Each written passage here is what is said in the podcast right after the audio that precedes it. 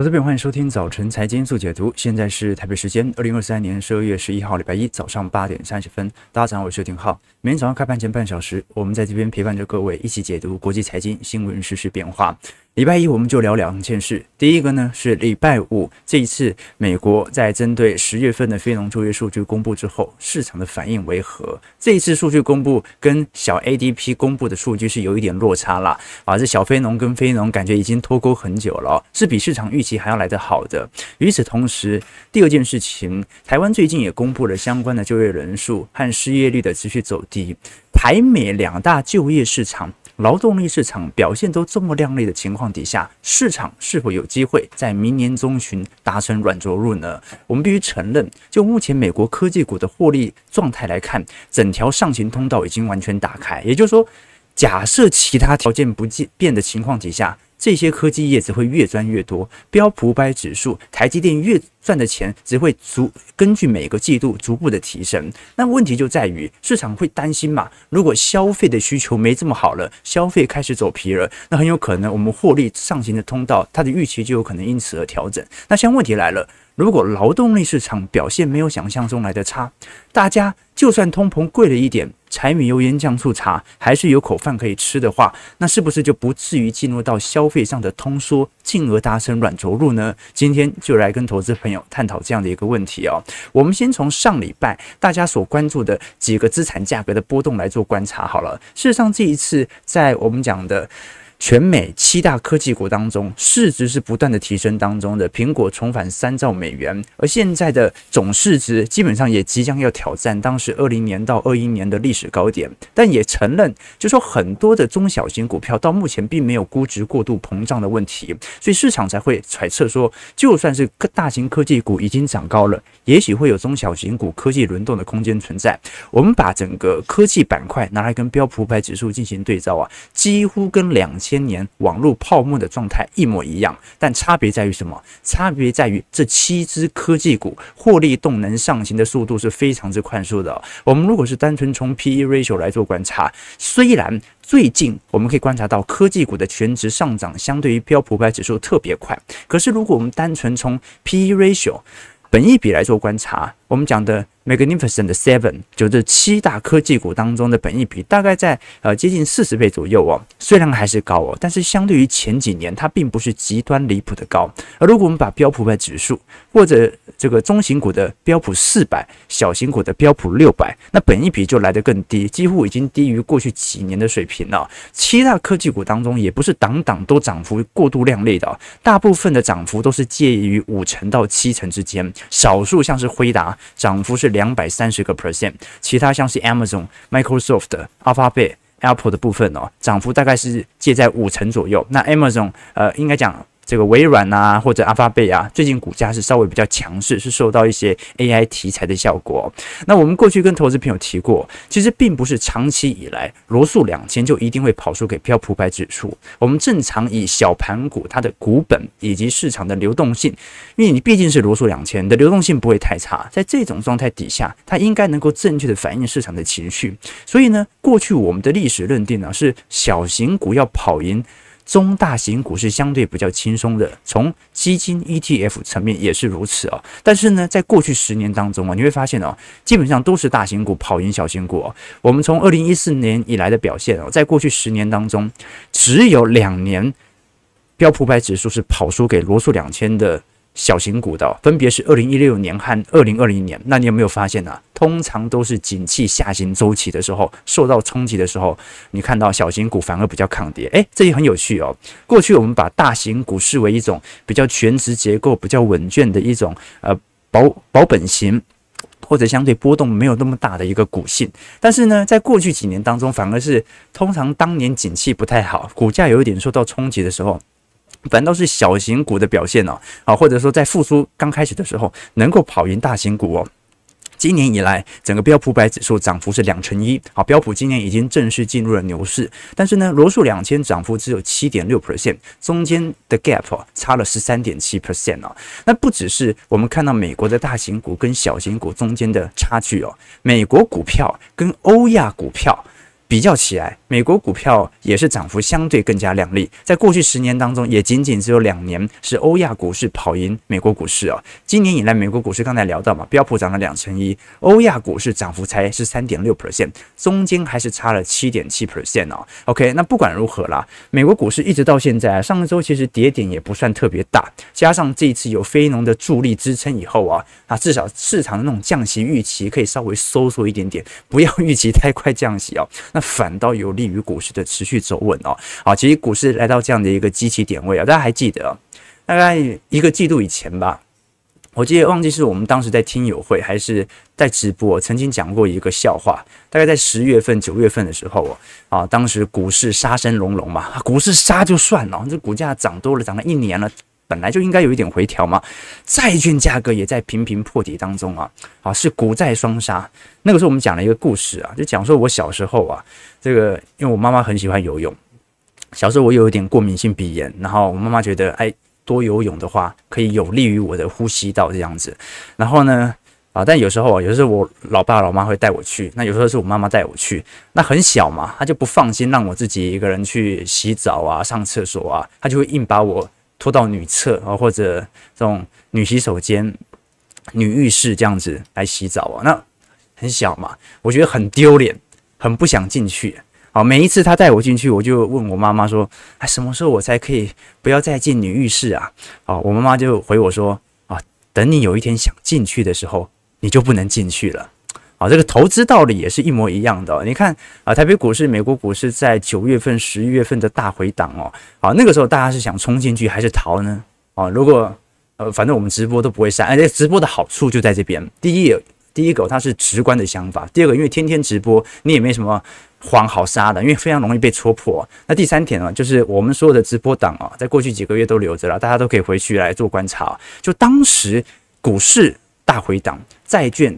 显著破底，多数人的想法是在当时进行资产的部件，还是进行资产的出脱呢？好了，那现在呢，股市涨到这样的一个基期啊，就一样嘛。啊，你现在还能回去吗？还能够回到股市债市吗？所以，我们投资周期逻辑就是这样子，就你永远都是在市场恐惧的时候来进行买入。市场当然到现在也没有到极度乐观了，我是个人的想法，市场还是蛮怀疑的，还是有一点看空的声浪存在哦。但是至少现在并不是相对于过去的股价回调当中的情绪，并没有想象中来的这么恐惧了嘛。好，所以可能就盘在高位，盘到有一天市场共识一致的时候，再度出现方向。市场共识。一致的时候啊，不是大涨就是大跌了。市场共是不一致的时候啊，它就盘嘛，就盘到有一天量能爆出来，有一个新闻点爆发，引起市场的新一波的情绪变化。我们研究的并不是那个爆发的点，我们研究的是那个情绪本身。导致我们现在处于什么样的乖离当中啊？这个挺有投资朋友多做一些参考和留意啦。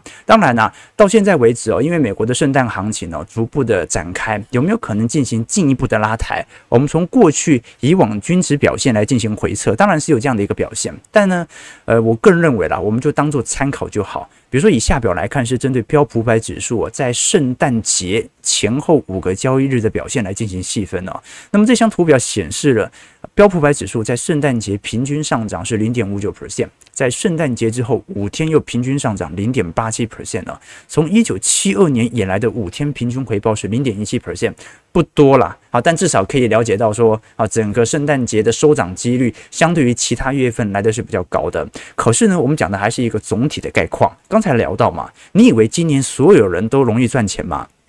即便你是做多，都不一定赚。为什么呢？债券不一定啊，债券可能要看你是投资非等级、非投资等级债啊。我们讲的投资等级债，美国公债有一些区别啦。比如长天期当然会压力比较大一点点嘛。好，那如果新兴市场债、非投资等级债可能今年表现不错，但股市也是一样，大型股表现不错，不代表小型股。表现得不错啊，甚至在今年十一月份以前，小型股很多还是属于显著收跌的。所以呢，最好还是借由资产分散的角度来进行景气投资的操作哦。我来跟投资朋友举个例子哦，我们把二零二一年当时全球市值前几大的个股来进行通整，拿来跟两千零一年啊，也是网络这个泡沫破灭之后当时的表现来进行一些回测，你会发现哦，二十年的变化非常之大啊！当时我们可以观察到，在二零二一年，全球前几大市值的股票啊，几乎清一色啦，都是科技类或消费性电子产品。在美国市场标普五百指数当中，第一名就苹果嘛，再来是微软、Google、Amazon、脸书。啊，特斯拉好，一直到第九名、第十名才有波克夏和辉达，然后才是 Visa、JP Morgan。我们看一下两千年的部分啊，这个第一名是属于工业类股，通用电气啦。啊，微软很不错，微软是过去二十年真的是少数能够成长到现在的。然后像是埃克森美孚、辉瑞的部分，花旗、沃尔玛、Intel、强生、IBM 好，AT&T 啊，可口可乐这一类的啊。所以你可以观察到这个二十年的轮替周期当中，有没有前十名的？现在是前十名的股票，在二十年前它是前十名呢，除了微软都不是哦。那并不代表说你投资其他在两千年前几大市值的股票到现在不会成长哦。有可能还是成长，但是大概率是跑输给大盘的。好，所以各位可以理解哦，这个周期投资哦，还是要进行全面性的资产分配哦。好，那刚才聊的是整个美国股市的概况，接下来我们就聊一下礼拜五大家最为关注的十一月份我们看到的非农就业数据的变化。这一次十一月份的非农就业数据哦是十九点九万人，比市场的预期十八万人来得高，也比前值的十五万人来得显著，增长了四点九万人哦。那更值得观察的是失业率降到三点七 percent 了，十月份的失业率甚至还有三点九 percent 啊，平均时薪年增速啊与上月持平，月增率则是小幅成长哦。所以我们先了解第一件事情啦，就是说市场上本来就预估这一次的非农就业数据会比上个月稍微增加一点点，这个很好理解。为什么？上个月美国三大车企的工人正在罢工，罢工人人数大概有三万人左右，所以你这一次至少要把三万人给加回来嘛。那第二件事情呢，是如果我们具体观察，在整体非农就业数据当中哦，私人部门新增比较多的哦，很明显是属于我们看到的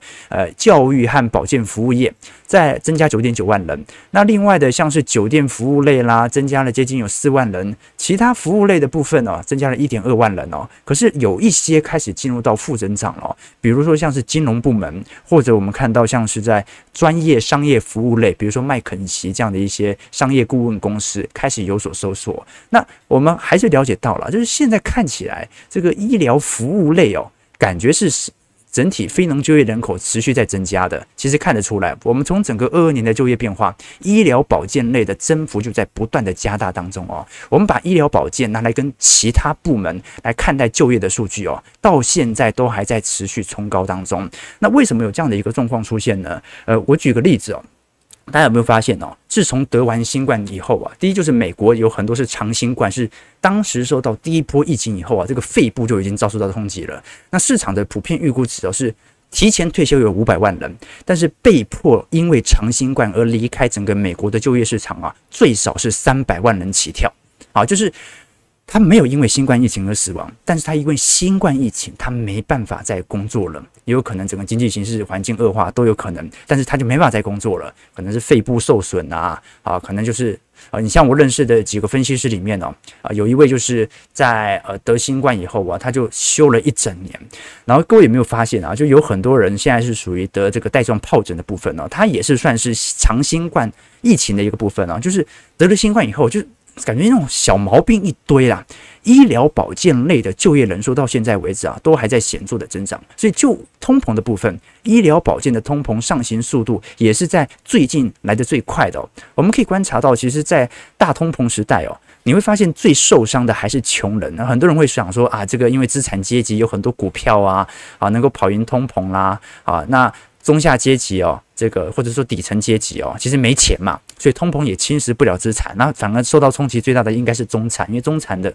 日常开销现在变得很大嘛，压力很大。但其实最受伤的还是穷人啊，为什么呢？因为从一九八零年代以来，全美的总通膨哦，大概是增长了一点四六倍，四十年涨一点四六倍，但是医疗保健类哦是涨了四点零三倍啊。啊，所以医院的费用或者我们看到的医疗保健的支出啊，它是在不断的扩大，已经远远超乎可支配所得的。好，所以我们现在不只是什么居住争议的问题哦，在美国市场当中哦，这个医疗正义压力也是十分之庞大的哦。OK，这是第一件事情。那第二件事情是，哈，那非农是不是失控了？也没有到失控，它只是比预期好一点点而已哦。我们还是可以从全美的单月的罢工数来看待哦。我们说什么时候罢工人数啊特别容易有所冲高，就是劳动力市场极度稀缺、大缺工的时候。可是美国呢，虽然罢工人数在今年曾经来到创高，可是下半年罢工的情形其实正在缓解当中，而它所带动的效果呢，就是美国的时薪增幅其实。已经没有像过去几个月来的这么强劲了。这一次，我们看到美国每小时实质薪资，呃，应该讲，呃，名目薪资的增幅是四点零 percent 哦，预期值跟四趴差不多。所以，非农就业数据虽然比市场预期来的高，可是每小时的实薪的年增率是符合市场预期的，哦稍微跑赢通膨。美国现在通膨大概在三 percent 左右，美国的现在的时薪涨幅大概是四个 percent 哦，甚至月增幅是涨幅也有零点四 percent。这个值得大家来关注哦，也就是你不要觉得非农表现亮丽就代表着通膨一定会爆发。为什么？因为它只说明很多人愿意去工作而已。很多人即便感染了长新冠，也想办法要增加自己的财源。跟投资朋友分享过嘛，我待会直播完，我马上就要去送 Uber E 嘛，下午有那个加油站嘛，晚上有大夜班嘛，我一个人就贡献了四份工作。好，那你说这叫经济非常好吗？没有。只是因为通膨很贵，通膨很高，好，所以我被迫啊要去兼任更多的非农就业，所以就业数据亮丽，但是只要实薪涨幅没有持续的创高，一样。它不会形成停滞性通膨，这个风险大家就不用担忧了。不过呢，也由于大量的劳动力市场正在回归，我们看到失业率哦又创下过去几个月的新低，来到三点七 percent 了。劳动参与率还在提高，来到六十二点八，但是已经回不到一九年的水平了。这个很好理解，因为就是这么多人离开了就业岗位当中嘛。OK，好，那我们也可以观察到，在整个兼职和全职的就业当中啊，其实都有开始陆续回升，而兼职的上行速度又远远比全职来得快，这也恰好。说明了，就算未来薪资可能收到了一些明显劳动力市场强劲的效果，因为大部分人做的是兼职啦。呃，比较薪水没那么多哈，所以对于整个劳动力市场的通膨加成效果也没有来得这么大了。这给投资朋友多做一些思考和留意哦。那我们做个总结啦，就目前所公布的数据哦，基本上拖住了市场上在三月份马上就要降息的这种预期，可能又重新回到五月份。我们要观察一下市场所给予的评价为何。但是呢，从美国市场的职位空缺数是的确正在下行的。我们把标普百指数拿来跟美国的职位空缺数来进行对比，会发现。它是呈现高度的联动的。那很多人说，现在职位空缺数正在高速的下滑，那标普五百指数是不是要跟跌呢？这不一定，因为过去是真的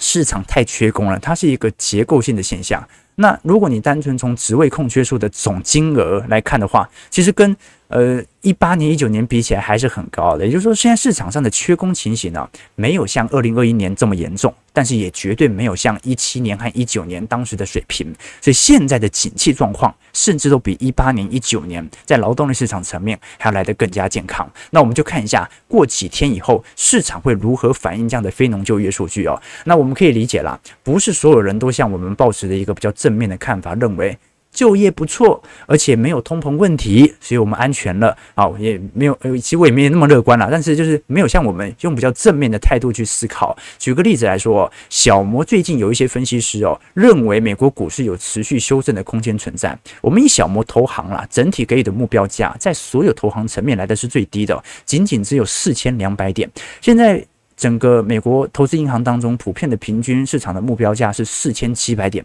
在二零二四年的目标水平。那可以观察到，华尔街的悲观情绪哦，在过去几个月是有非常显著缓解的迹象。那摩根大通为什么是反其道而行呢？主要是认为，摩根大通认为，现在华尔街哦，几乎无视于联总会有可能会因为落后的。通膨数据或者就业数据而采取严重的误判情形，他认为现在的就业情况哦，会让联准会呀意识到，好像他根本就没有必要暂停升息，进而引起利率的持续提升。他预估明年最高的利率水平有可能会直接冲高到七个 percent 哦。如果真的是如他所预期，小摩的预估是啊，标普五百指数明年即将跌到三千五百点。也就是说，小摩现在的预估啊，并不是说景气走皮啊，景气不好啊，自然的景气衰退会让美国股市走跌啊。他的看法没有这么简单，而是认为联准会有有有可能会因为现在落后的经济数据而判断经济好像比想象中来得好，因此持续的进行通膨抑制啊，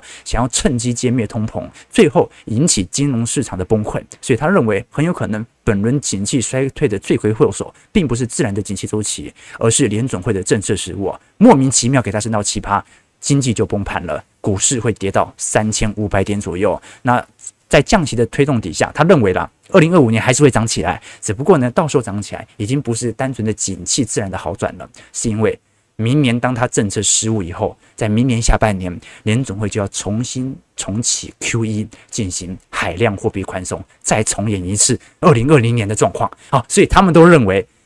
二零二五年都会涨的啦，涨多涨少的区别而已啊。一个是认为崩盘后再涨，一个认为是自然的景气走皮软着陆之后再涨，那就提供投资朋友做一些参考和留意了。哦具体我们的想法，我会在我们的听友会当中来跟投资朋友叙述。我个人认为未来一到两个季度的到时候的资产价格的变化和景气的趋势啊。那当然，如果投资朋友更多的兴趣和想法，也可以参加我们的会员制度里头，除了有未来一整年的。听友会的收听权以外，也会有一些宏观的专业报告、专题影片以及财经基础小白的课程，提供投资朋友多做一些参考和留意。那报名链接在我们的网站当中，参加我们的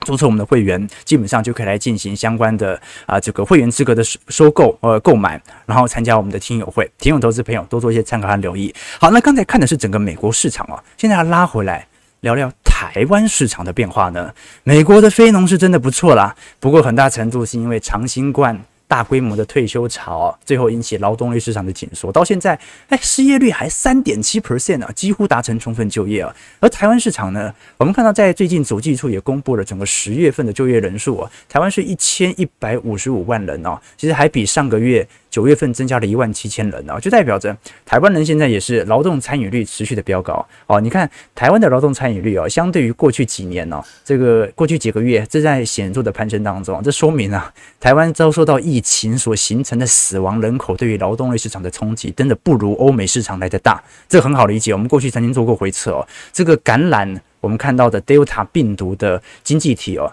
它对于劳动力市场的参与率冲击哦。相对于欧美市场的阿尔法病毒是真的比较冲击没这么大哦，感染阿尔法病毒的确是呃对于身体的伤害是比较大的哦。那再来是台湾的失业人数的部分呢，是四十一万人，还比上个月减少了五千人哦。所以台湾目前的失业率甚至比美国还要来得低，来到三点四三 percent 左右哦。我仔细观察了一下，这个是过去四十年以来的新低。上一次这么低哦，是一九七零年台湾面临到中东战事、石油危机的时候哦，所以各位可以观察到，整个台湾的劳动力市场目前也是极度缺工的情况。但是呢，还是有分产业的，比如说在服务业的部分呢，我们看到的求工比还是居高不下。过去我们提过，在二零二零年台湾的求工比，每个求职者所分配到的工作机会数是一点二九个，二零二一年分到一点六六个，二零二二年每个人。一个人就有两个工作可以选择了。二零二三年，今年预估是会来到三倍左右。OK，可是呢，我们也很清楚啊，这个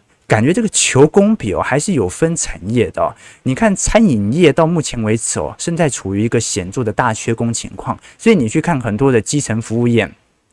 你会发现服务品质都在下降。为什么呢？因为没有什么经验的那种工读生啊，现在都已经差不多要陆续被升上管理职了，好，所以会有蛮明显退学的迹象。为什么招不到人？这个招不到人呢？啊，你说台湾人也没有那种大规模的，因为新冠疫情的像美国一样的这种冲击啊，那为什么一样会产生这样的状态呢？一样是疫情之后的结构性因素改革，也就是市场上哦。很多的年轻人，他宁愿可能去跑 Uber eat 送付 Panda，他也不太愿意待在内场外场来做啊餐饮业的工作。整个就业市场的大幅变革以后啊，现在其实人力是非常这个稀缺的啦。啊，你我像是呃我同学哦，那个时候本来主科工作嘛，后来在竹北开餐厅，好。你去应征这份工作，通常是一个人有三四个职缺在等着你，而且几乎是秒上工。好，所以在这种状态底下，你会发现非常有趣的情况哦。OK，好，那我们先聊整个总体的概况，就是现在的确整个服务业部门的就业稀缺是很显著的。那我们观察，在最近啊，我们看到呃，普遍企业都已经相关公布了。一一零四人人力行所公布的二零一八年到二二年到二零二四年之后整体十年企业估计的调薪幅度哦，当然呢，他做的是一个大企业的评估。目前大企业的评估值每年的涨薪水平大概是三个 percent 到四个 percent 左右哦。可是我们必须承认哦，台湾能够上市柜的大企业基本上还是以科技股为主哦，所以我们必须以总体来看。比如说呢，我们现在以工业和服务业啊整体受雇员工全年的总薪资中位数哦，以及平均数来进行加总统计哦，在整个一百一十一年哦，台湾平均的薪资中位数是五十一点八万，年增率大概是二点三七 percent 哦。好，那如果是以平均数来看会比较高啊，会是来到六十九万。不过看中位数比较准嘛，然后，大概是五十一万左右哦。那年增率二点三七 percent，我们具体观察啊，这个是去年的表现，可是今年其实。在景气走皮的状态底下，即便服务业在缺工，今年一到二季度，过去我们提过，今年台湾的薪资通膨、薪资水平增长幅度只有一点五 percent 哦。去年增长是二点六 percent 啊，应该讲过去两年是二点六 percent，今年下滑到一点五 percent 哦。那你看美国目前的薪资涨幅，今年上半年是四点四 percent，欧元区是五点七 percent，英国是六点八 percent。那它所形成的最后的冲击效果是什么？就是我们当然知道欧美市场的通膨率是比较高啊，但它的薪资也在提升，而且它实质薪资已经翻正了。在这种状态底下，就会导致欧美人的购买力越来越强。它是通膨高啊，它是物价贵啊。但他的薪资也在增长当中，最后呢，他来台湾买东西就变很便宜了，就好像台湾现在到日本买东西变得很便宜一样啊。因为我们过去跟投资朋友提过，如果今年台湾的薪资水平增长只有一点五 percent 而已啊，但是台湾今年全年的 CPI 通膨率年增率是二点二 percent，台湾今年薪实质薪资其实就是负值啊。好，各位可以理解啊，如果实质薪资是负值，就代表着台湾要么就是升息升不够，要不然就是。即便大缺工，但是普遍企业主啊，对于薪资的上扬普遍没有共识，所以呢，即便自己跳下来啊，之前是那个航空公司嘛，自己搬行李，这个饭店经理自己铺床，也不愿意调涨薪资。缺工归缺工，好，但是呢，薪资是绝对不会涨的啊。这个是可能也是台湾缺乏工会可能所造成的一些冲击啊。所以你具体来观察啊，我们刚才看到不对啊，你刚刚说那些大企业最近企业每年的调薪幅度都是三个 percent 哦，那是科技业。我们具体来观察一下整个台湾在劳动力市场部分哦，薪资中位数年增率的变化，我们观察到非常清楚哦。你看薪资增长幅度哦，啊，来的最多的哦。我们讲，先看增长率来的最多的，大部分集中在我们看到的，像是矿业、土石采取业啦、电子零组件啦，啊，这些增长幅度比较大。可是你看到啊，台湾大部分的，你像是批发和零售业的部分哦，受雇人士占了台湾总人口的接近两成哦，但是相对于去年同期，居然年减了，做批发的啦、做零售的这些服务生哦，年减零点三五 percent 啊。这说明什么事情呢、啊？你虽然你看那个电脑、电子、光学制造业，它的薪资水平也在减少啊，减了两个 percent，但它去年赚很多嘛，这个我们都很清楚啊。但是批发和零售业本来就已经赚不多了，今年薪资居然还通缩。好，所以各位可以了解到哦，台湾的薪资水平其实也是处于两极化的情况哦。总体来看还在缓步的推升，但是有部分大量人口所从事的部门，目前薪资比去年低。所以台湾现在不是说薪资涨幅比较低的问题了，是有部分产业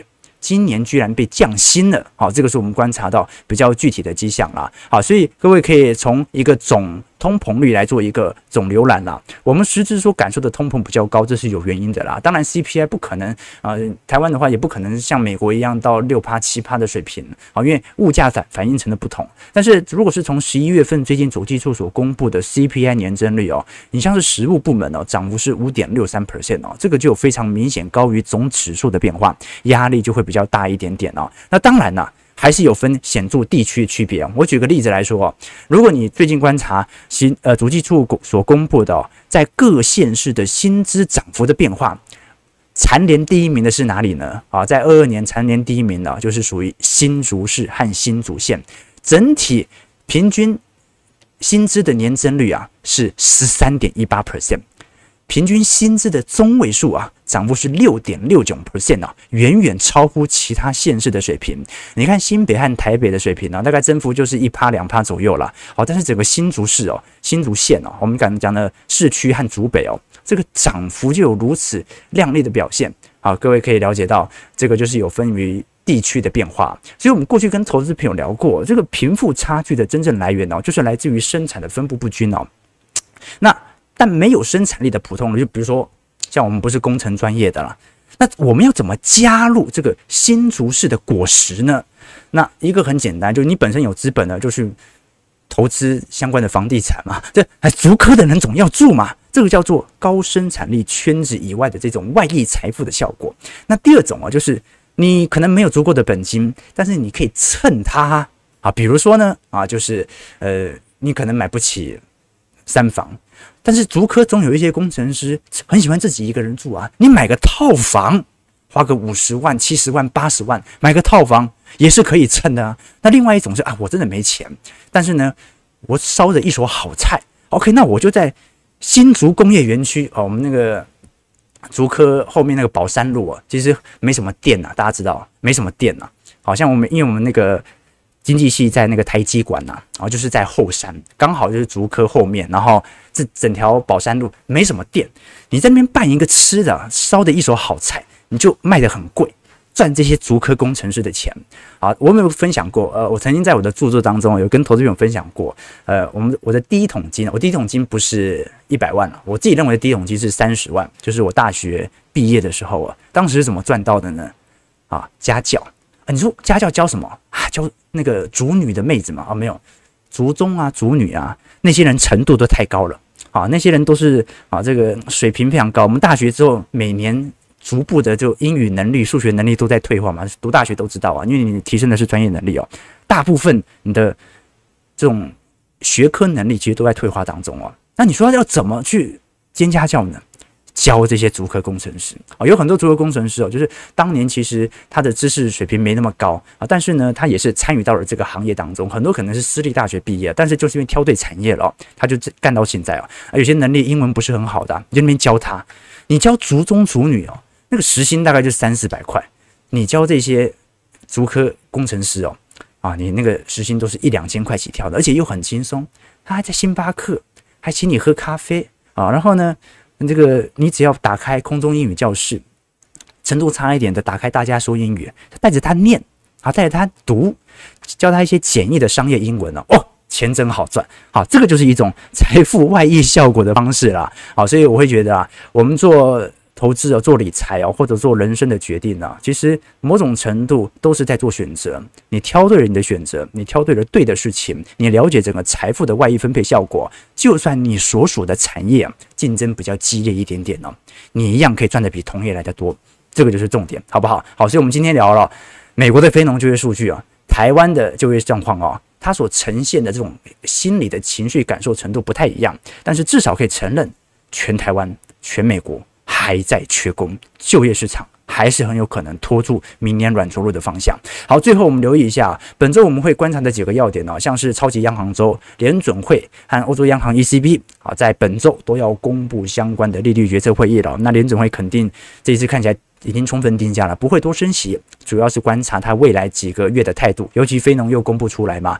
啊，它是不是要保持在整个高利率更长一段时间？那欧洲央行 ECB 现在也预估会按兵不动啊，欧央最近压力也很大，前阵子它的 signal，我们看到美欧洲的。巨型的商用不动产的巨头最近也是宣布破产了。再来是美国十一月份的 CPI，这次预估年增率是三点一 percent，会比十月份的三点二再度下滑。好，这一定的，因为原油价格在跌哦。主要观察是核心 CPI。看一下单月增速能不能压到零点三 percent 以下。最后就是主要经济体的 PMI，像是美国、欧元区、德国主要经济体的 PMI 都会陆续的公布，到时候再来跟投资朋友留意。好，台北股市上涨二十七点，刷一万七千四百一十一点。台北股市量能现在呃今年爆蛮大量的哦，也接近快四千亿哦，三千多亿哦，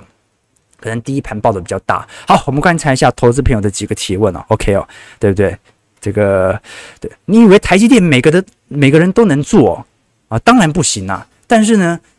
呃，比如说你很会清洁，你可以进去里面当清洁工啊，啊，比如说呢，啊，对不对？你可以在附近啊啊，在台积电员工的附近啊，找个小套房啊，看看有没有帅哥啊，啊，可以跟他一起这个聊聊天呐，啊，这也是一种财富进阶的方式嘛。啊，男生也可以找一些女工程师啊，也许他工作压力很大啊，你可以做好一个家庭主妇啊，这都是一种方式，对不对？OK，我说的很保守了啊，这个对对，台湾薪资中位数的确就是低薪呐。啊对，这是没办法的了。好，就是说台湾它有它的就业的环境的不同嘛。你你要低通膨，那当然就是低薪资的增长率啦。这个听我投资朋友做一些参考了。OK，去卖健康的水煮便当，我觉得是不错，因为你会发现那个卖健康水煮便当的都吃不太饱，这说明它的那个用料也没有很多，但是又卖得很贵，卖两三百，这个是暴利呀！啊，这个是暴利啊，对不对？好像我都比较少吃，我都吃那种。嗯，真的是卖大型的排骨便当的哦，不过最近也涨价了，OK 了，对对对，好，所以台湾老板有多狠，大家知道了，OK 啦。我们今天主要是稍微梳理一下整个景气的概况哦，但是不得不承认，你觉得在这种就业市场的状态底下，明年会发生严峻的景气衰退吗？啊，我是抱持着一个问号的啊，但是呢，边走边看喽，因为最终。价格反映的是公司的获利，公司的获利也许会受到市场的消费，或者受到市场，我们看到劳动力市场的变化。但是呢，最终这些公司哦，它一定会提前知道的嘛。如果它真的那么看坏经济景气的变化，怎么会在这个时机点开始慢慢的增加它的资本支出呢？早上九点零六分，如果喜欢我们节目，就帮我们订阅、按赞、加分享。我们就明天早上八点半早晨财经速解读再相见。祝各位投资朋友看盘顺利，操盘愉快。